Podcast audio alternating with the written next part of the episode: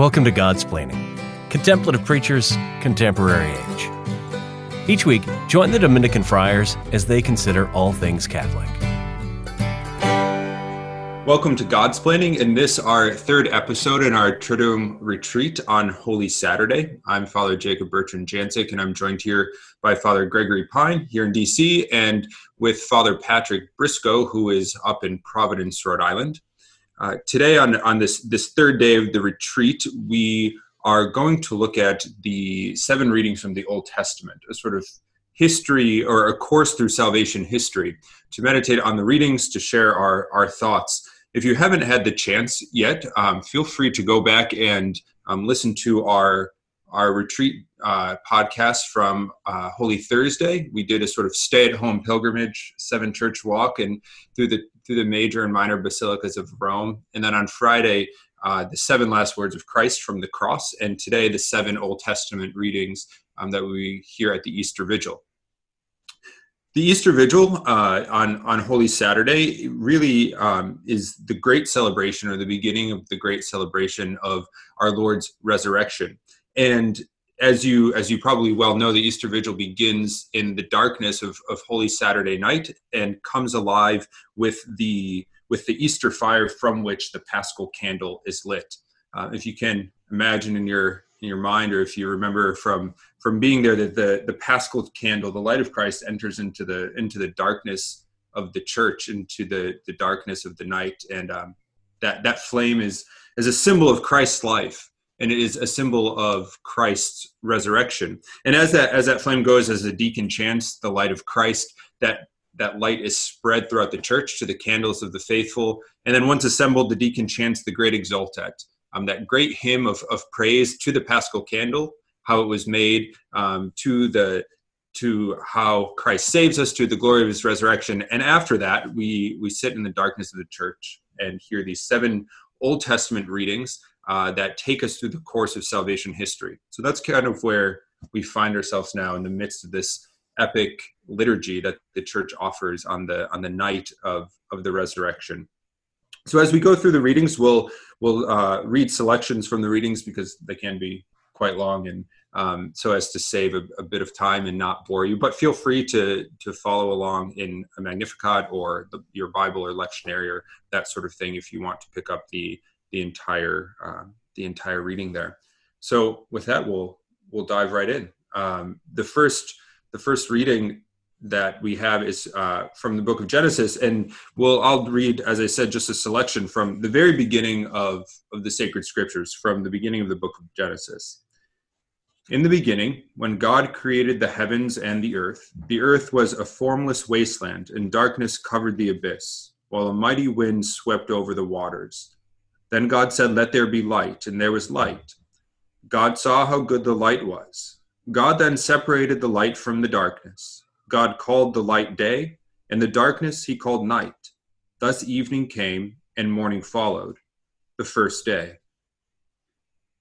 God created man in his image. In the image of God, he created him, male and female, he created them. God blessed them, saying, Be fertile and multiply, fill the earth and, and subdue it have dominion over the fish of the sea and the birds of the air and all the living things that move on earth. And so it happened. God looked at everything he had made and he found it very good. We begin the story or our course through salvation history at the very beginning with, with creation. And the creation narratives are not to be read as a sort of historical or a scientific account of um, of creation because they're not written as historical or scientific accounts. Rather, they're, they're myths. Um, these these stories that are contained in Genesis are myths, not like fairy tales or not even lies or made up, but they're narratives that that that convey a truth or many truths. And when we read the, the creation narrative, when we read it in its entirety or in its selection, the creation narrative teaches us teaches us fundamental truths about God and about us. And if we look at Genesis, there are four things that this creation story from Genesis teaches us. First, that God is one, that God is one tri well one god we learn that he's triune later but that that god is one and that god creates and that the divine purpose of creation is not so is not so that god has some plaything or something to manipulate but comes from his divine goodness and we hear that at the end of this reading that god saw that all creation everything created was good. And the fourth thing here is that god is not the cause of evil. God doesn't create the evil that is in the world. So god is one. God's divine purpose for creation to share in his divine life, that creation is good and that God is, is not the cause of evil. And when we look at the course of salvation history, when we begin to sort of dive into how it was that God began, how it was that God created, we have to keep these things in mind. This is the foundation for everything that, that we'll hear the rest through the rest of the readings on Holy Saturday, but it's also the foundation for the whole for the whole mystery of the Triduum for the whole mystery of our redemption and for the whole mystery of our salvation. That God is one that He creates, His divine purpose is, is that of love, uh, that His creation is good, and that evil is not a result of, of, of His hand. Um, but in the midst of that evil, He, he still comes to save. Yeah, I think um, people often draw attention to the fact that the Genesis story is parallel to other ancient Near Eastern myths and the ones you hear described are like the Enuma Elish and the Epic of Gilgamesh. And it's fascinating that the inspired author is being very deliberate about receiving that content, but then transposing it.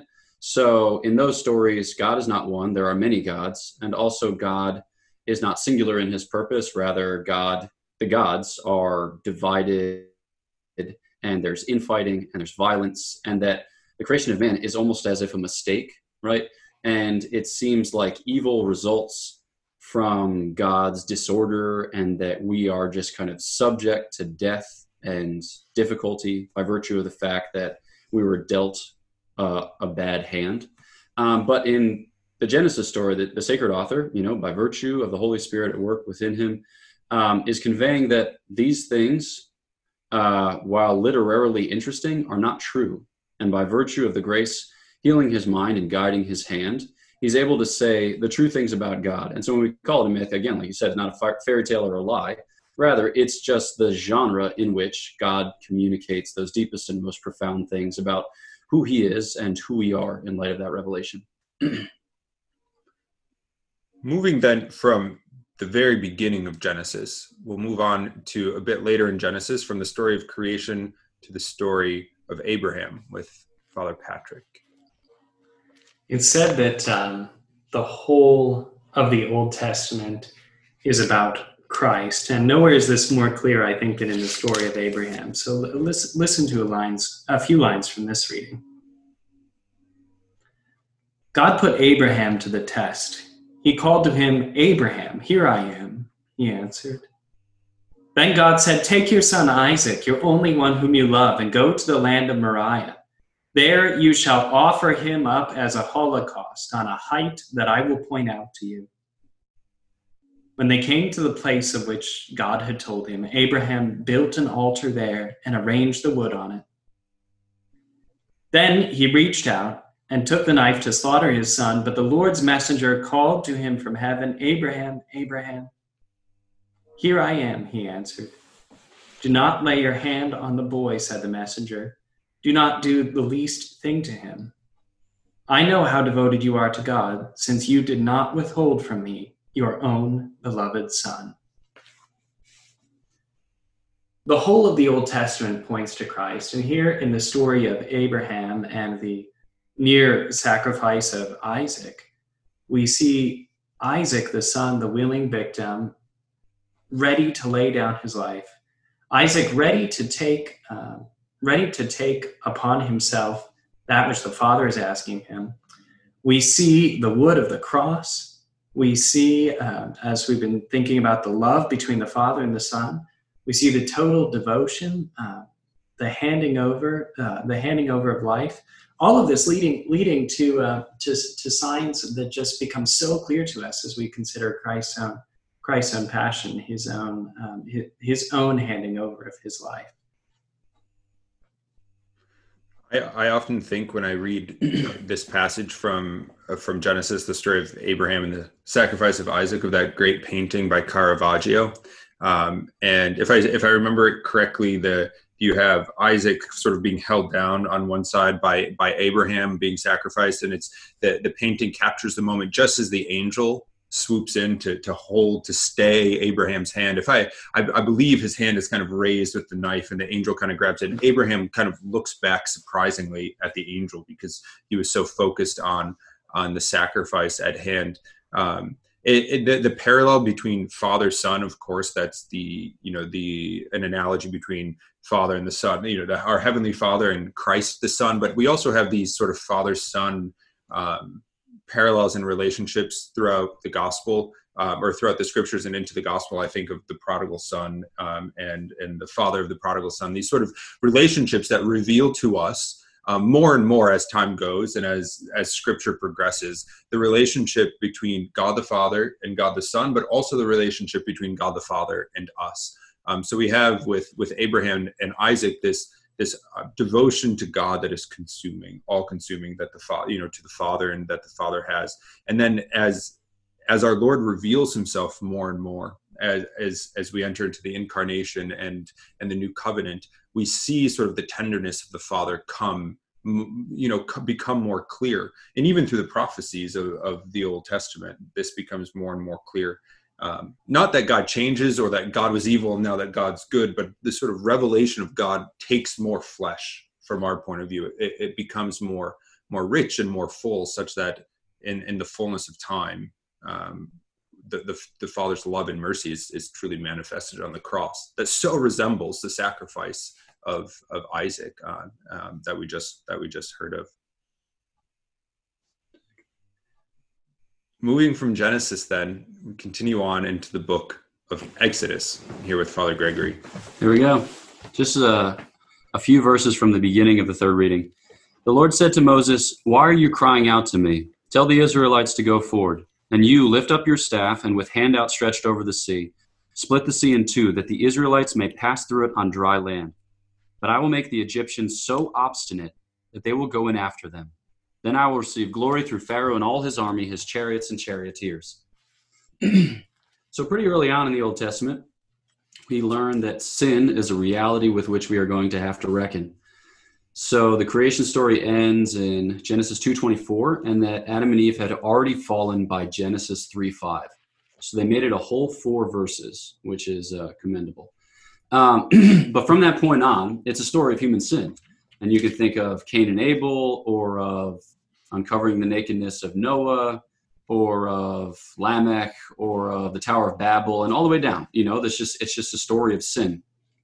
And it raises for us the question of whether God has actually given us everything that we need in order to be happy, in order to be righteous, or whether perhaps God is to blame. Um, you know, we say or we repeat that God writes straight with crooked lines, but need there be crooked lines at all? Uh, are we not perhaps ill made?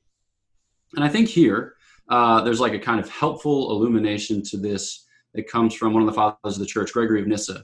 He says, When the sun shines, it melts wax and it hardens clay.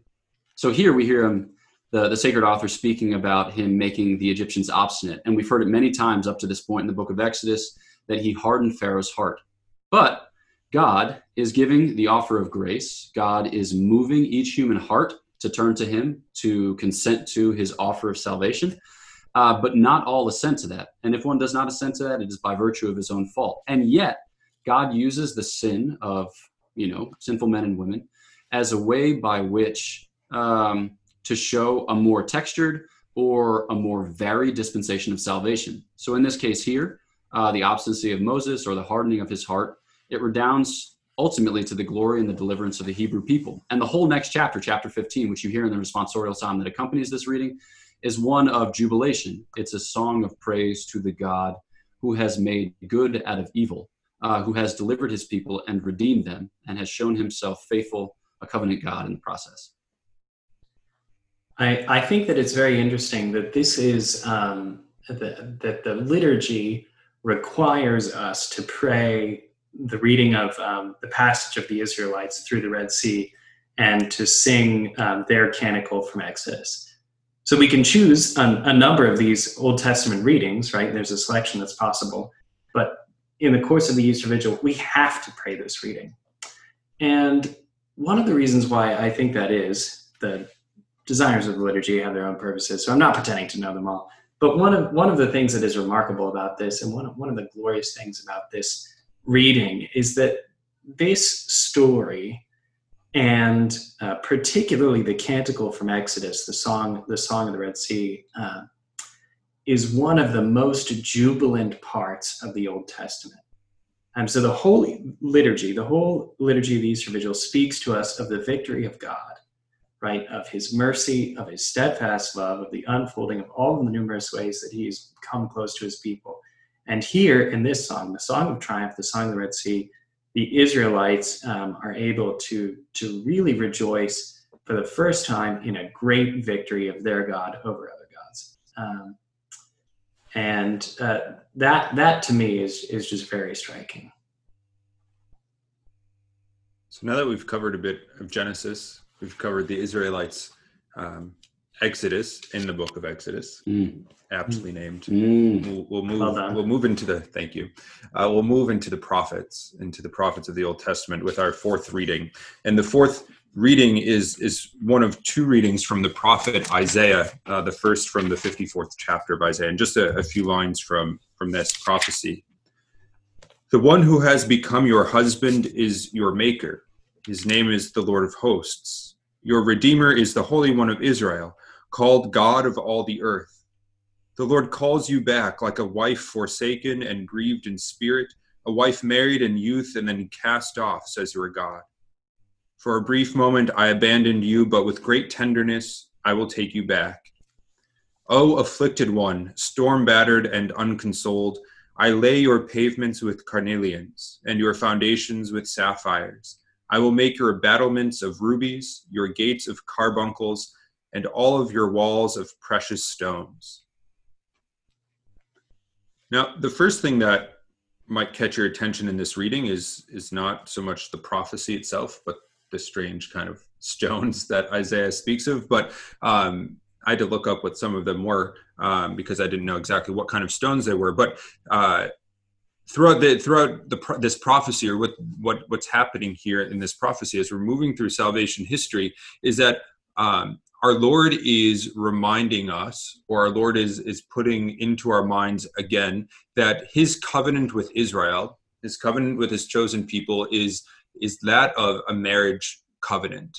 Uh, God is the bridegroom, and Israel in the old dispensation and the church in the new dispensation is his beloved bride. And we hear our Lord use this language when the people wonder why his disciples in, in the New Testament, why they don't fast. Christ says, Can the wedding guests mourn as long as the bridegroom is with them? And then St. Paul, in his letter to the Ephesians, uses this language, for example, when he speaks about husbands and wives. Husbands, love your wives as Christ loved the church and gave himself up for her.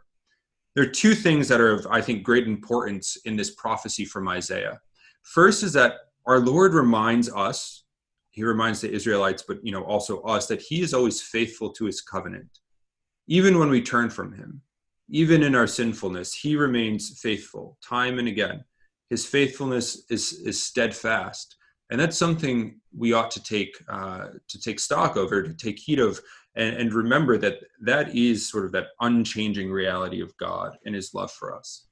The second thing is that our Lord's love for us is super abundant his love is is is not contained to simply what's what's just necessary or kind of um, you know the, the most basic kind of offering of love but really one that is effusive and, and and super abundant as i said. His his grace goes above and beyond constantly. And this description of sort of lining the roads and the walls of jerusalem with these with these fine stones with these precious stones um, seems seems maybe strange to line the roads with sapphires and diamonds and these sorts of things but it shows to us that our that our lord um, is extravagant with us. He's extravagant in his in his love and in his mercy.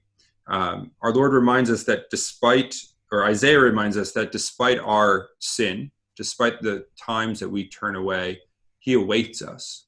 He awaits us with not just what is necessary, but what is with with more than we could ask or imagine. Yeah, the imagery of um, you know like a bridegroom and his bride is one that's you know throughout the throughout the prophets, and you know we don't hear in this liturgy from the book of the prophet Hosea, but it's perhaps most evident there where the Lord in his uh, you know, revelation to the prophet instructs him to marry a harlot as a kind of prophetic sign that this is the state of Israel's soul namely that she plays the harlot every time she wanders from the true worship of the Lord God. But though we be faithless, yet he remains faithful from account of the fact that he cannot deny himself. And so, you know, in the present day and age, often, oftentimes, nuptial imagery, some some are very fond of it, others are exhausted by it on account of the fact that the institution is kind of in a, in a sad state, right? So, so many failed marriages, and many of us affected negatively by a lot of failed marriages. And so, like, hearing these scriptures is part of our being healed in our understanding of what marriage entails because it's something that God uses to describe his relationship to us. Um, so, it's possible to love another person uh, and to love that person well and to love that person in a permanent and committed way because God gives us the grace to do it because such is God's nature. Uh, and that may take the shape of, you know, the marriage uh, between a man and a woman and the sacrament, or, you know, that, that all vocations can kind of be described in just these terms not it's not always helpful to draw a comparison, but it can shed light. Namely, that what we're all approaching in these states of life is the permanence of heaven, is that that perfect embrace of the Lord, which admits of no fear of loss or diminishment, right? Which has this covenant fidelity uh, to such a bewildering extent that we we cannot look away. So that's that that's the thing for which we all strive and strain, and that's the grace that's given by the Lord in the sacred page, in the sacraments, and specifically in the states of life that He appoints for our perfection with Isaiah's prophecy here, the, the fifth reading, the next reading, is also from our prophet Isaiah. So we're staying within the same book. Uh, and Father Patrick's gonna gonna take us there. These are the first few lines of um, the second excerpt from Isaiah. Thus says the Lord, all you who are thirsty, come to the water. You who have no money, come receive grain and eat. Come without paying, without cost. Drink wine and milk. Why spend your money for what is not bread, your wages for what fails to satisfy? Heed me, and you shall eat well. You shall delight in rich fear. Come to me heedfully, listen, that you might have life. I will renew with you the everlasting covenant, the benefits assured to David. Here, the Lord again um, is the great provider. So Father Jacob Bertrand mentioned how God provides in abundance. Um, these verses of Isaiah um, remind me of elsewhere where the prophet speaks of God's holy mountain, what it will be like to dwell with the Lord, um, to be able to, to, be able to be with the Lord, where the where the calf and the lion shall lie down, right? Where children um, shall play with adders at the adder's den, and they, they won't get bitten. Uh, there there shall be peace um, Isaiah's kingdom, uh, the, the peaceable kingdom of Isaiah, is a, is a place where there is plenty, where there's provision, uh, where there is no need for want.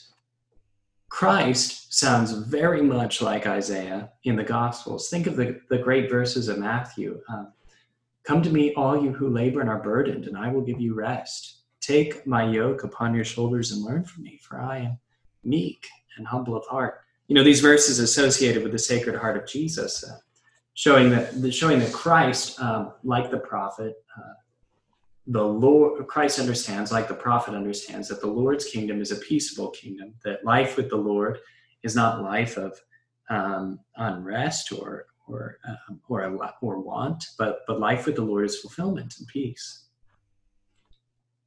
I think there's there's something in us that kind of maybe eh, within fallen human nature that that rebels against commands or that there's you know you you just think of a little kid for example when you tell them don't take don't touch that. What the next thing they're going to do is is touch that. And you know there's just this sort of rebellious kind of reaction to commands. And yet there's also something in us that is attracted to to that and perhaps not the command in a negative sense but direction. Uh, we talk about in, in the moral life when we talk about freedom and what freedom consists. Um, is you know we could ask the question: Does does human freedom is it constituted by having a sort of wide open um, choice in, in in in infinite number of choices with respect to everything that we're doing? Or is it that we've been sort of created and habituated in such a way that we're able to choose the best thing most easily um, through you know through the growth in virtue through through direction by grace good example these sorts of things here in in the prophecy from isaiah and as father patrick mentioned even from christ's words in in the gospel um, we're commanded by christ to come. We're commanded by by him to come after him as he says. And the, and to you know in the in isaiah's prophecy to come to the lord. Mm-hmm. it's not a sort of you know follow me if you want or you know this is one option among many. Um, no our lord tells us come to me. Full stop. Come to me. Um, not to shackle us not to make us sort of um, his his puppets or his slaves but it's because if you think back to our first reading and from genesis that we're made for him and that the whole course of salvation history is a, is a call back to that relationship um, to that marriage to that marriage that covenant relationship. It's that call back to him. This is why he takes the israelites out of egypt um, into the to the promised land. This is why he died on the cross that we can come to him that that we can have that direction um, and be called by by the one who has created us by the one by the one who loves us. Moving then to our penultimate reading our sixth reading uh, we remain within the prophets, mm-hmm. but another prophet, the prophet Baruch. And we also remain with Father Patrick on the prophet Baruch. What a blessing. what a joy. Again, taken from the first the first few lines of the prophet Baruch. Hear, O Israel, the commandments of life. Listen and know prudence. How is it, Israel, that you are in the land of your foes, grown old in a foreign land, defiled with the dead, accounted with those destined for the netherworld? You have forsaken the fountain of wisdom. Had you walked in the way of God, you would have dwelt in enduring peace. Learn where prudence is, where strength, where understanding, that you may know also where are length of days and life, where light of the eyes and peace who has found the place of wisdom? Who has entered into her treasuries? The one who knows all things knows her. He has probed her by his knowledge, the one who established the earth for all time. In my mind, these words of the prophet Baruch um, harken back to where we began the liturgy, when we began our, our contemplation here um, because it's a kind of recreation. Remember who it was that made the earth, the prophet says. Who, who knows how to make sense of all of this? Um, there are similar lines in other works of wisdom literature. Uh, I'm thinking of the famous line that the Lord speaks to Job in the book of Job. Where were you when I founded the earth? The Lord says to Job. Uh, who is it that knows creation? Well, it's the God who made it because the God who made all things doesn't know them from the exterior. He knows them, he knows them from the inside, from, from the essence of things themselves. That's how God knows creation. God is inviting Israel then to um, to a kind of to to a real fullness, to that to that first state where he had where he had made things. That's what it means to for God to have given Israel land. It's not just a random place that he creates for his people. It's a fruitful land. It's a land where they can dwell with him. It's an idyllic place. It's like the first creation. It's like what that first man knew in Eden. I think, um, yeah, the connection that you draw there with the passage from Job 38, where God shows up in the whirlwind, uh, is fascinating because it draws our attention to the fact that when we ask the Lord questions, he doesn't often respond with direct answers. And that's not because he's like, I don't know, a psychotherapist or because he doesn't have the answers or because he's just being like coy or otherwise unhelpful. Um, Chesterton actually wrote an introduction to the book of Job, which is staggering. Um, and in that introduction, he says that God answers our skepticism with a deeper skepticism. Um, here I think of, well, now I'm just going to go reference on reference. Um, there's this you know short story by Flannery O'Connor called "Good Country People." Manly Pointer uh, is a Bible salesman, and he seduces this kind of uh, nihilistic, atheistic, academic type, but he ends up seducing her and then he undermines her nihilism with a deeper nihilism. So that's one thing, right? But what God does is he undermines our skepticism with a saving skepticism, which is to say that he undermines what we think that we know by showing us that we don't know it and that the only knowledge that we can have is a kind of knowledge of the cross, which is to say that we are most confident and certain when we are begging for the meaning of our lives before the Lord. And if we are not begging for the meaning of our lives, then He will bring us to a place by His, uh, yeah, saving designs, such that we be again uh, alerted to the fact of our finitude, of our createdness, and that we can once once again assume a position of asking, seeking, knocking, that we might in turn, yeah, receive. The final reading and our final stop in this course of salvation history is from a third prophet, the prophet Ezekiel. Uh, Father Gregory, take us take us there. Let's do it. All right. So here's a a short selection from this reading. Therefore, say to the house of Israel, Thus says the Lord God. Not for your sakes do I act, house of Israel, but for the sake of my holy name, which you profaned among the nations to which you came. I will prove the holiness of my great name, profaned among the nations, in whose midst you have profaned it. Thus the nations shall know that I am the Lord, says the Lord God, when in their sight I prove my holiness through you. So here, the last of the readings focalizes for us the whole point. The whole point of salvation history is for the glory of God. Now, mind you, does God need his glory added to? No. And yet, we are for the glory of God we oftentimes speak about like a twofold end of man, the glory of God and the salvation of souls. The salvation of our souls just is the glory of God, right? So the two things are one, but just described under different aspects. So the Lord is saying, like, to the house of Israel, uh, not for your sakes do I act, house of Israel. God chooses for God's sake. Now, mind you, to us that sounds egomaniacal because we think in human terms. But for God, it is not so, because the very kind of like rationale of God's thinking and choosing is God Himself, because God exhausted all that there is of being. So there's nothing beyond God for Him to take account of, right? But God includes us in that sweep. God creates us out of love, right? Because God didn't need us. Rather, He creates us because He thought we might enjoy the prospect of enjoying life with Him. Um, and so God's love is the very pattern of our being created, and God's love is the very end of our being created. So we are meant to proceed from Him, to be typified, you know, by and to return to him in love. And so this is all in a certain sense for us, but ultimately it's for God because it being for us is a fruit of our recognizing that it is for God. Um, so here you see God just like reaffirm the fact that this is for his holiness. And we think of holiness in terms of like grace points often because we're like savage utilitarians.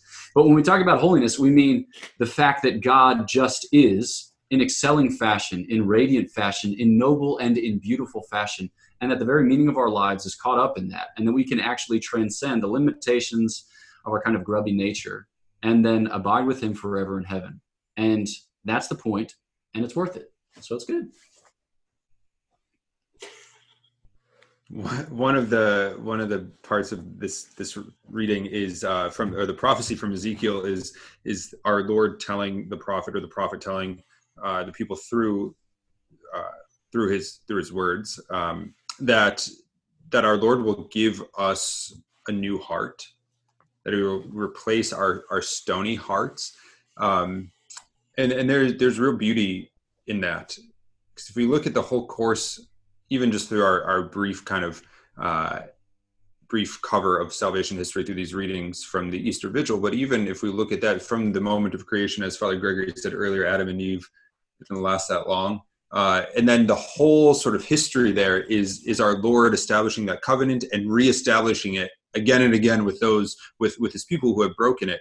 And we can kind of think of the image here of um, you know when when you have a like a physical cut or something and, and scar tissue or surgery or something and scar tissue kind of replaces that that otherwise good and kind of healthy healthy muscle or, or, tissue that that scar tissue becomes hard and if that's damaged again yet harder and harder and same with our mm. with our hearts that as we sin as the people of israel sin as they were unfaithful to, to the covenant their hearts became harder and harder such that they became like stone um, turned off and closed to that glory of God, to living in that glory, to accepting that invitation, um, to living in that covenant. And our Lord's goodness is such that He sort of starts over for us by His by His grace, by replacing this the hardness of our hearts, by opening up um, that which has been calloused, has been scarred, and, and refreshing that with new life, with with new and, and life that that we that we might glorify Him and live in in that divine in that divine communion. Glory. Glory well we thank you for for tuning in to this uh, third uh, podcast of our of our triduum retreat. Uh, we hope that it's been a little um, consolation helpful for you as you are um, stuck at home unable to attend these the liturgies and the masses during these most sacred of days. Um, know that we will continue to keep you in our prayers as we approach the, the glory of our Lord's resurrection, continue to offer masses for you uh, and for your intentions. Um, feel free to share the podcast with those who you think might might enjoy a listen or might might need a listen. And uh, tune in tomorrow. We'll have our continued Lectio Divina um, for Easter Sunday. Thanks all, and God bless.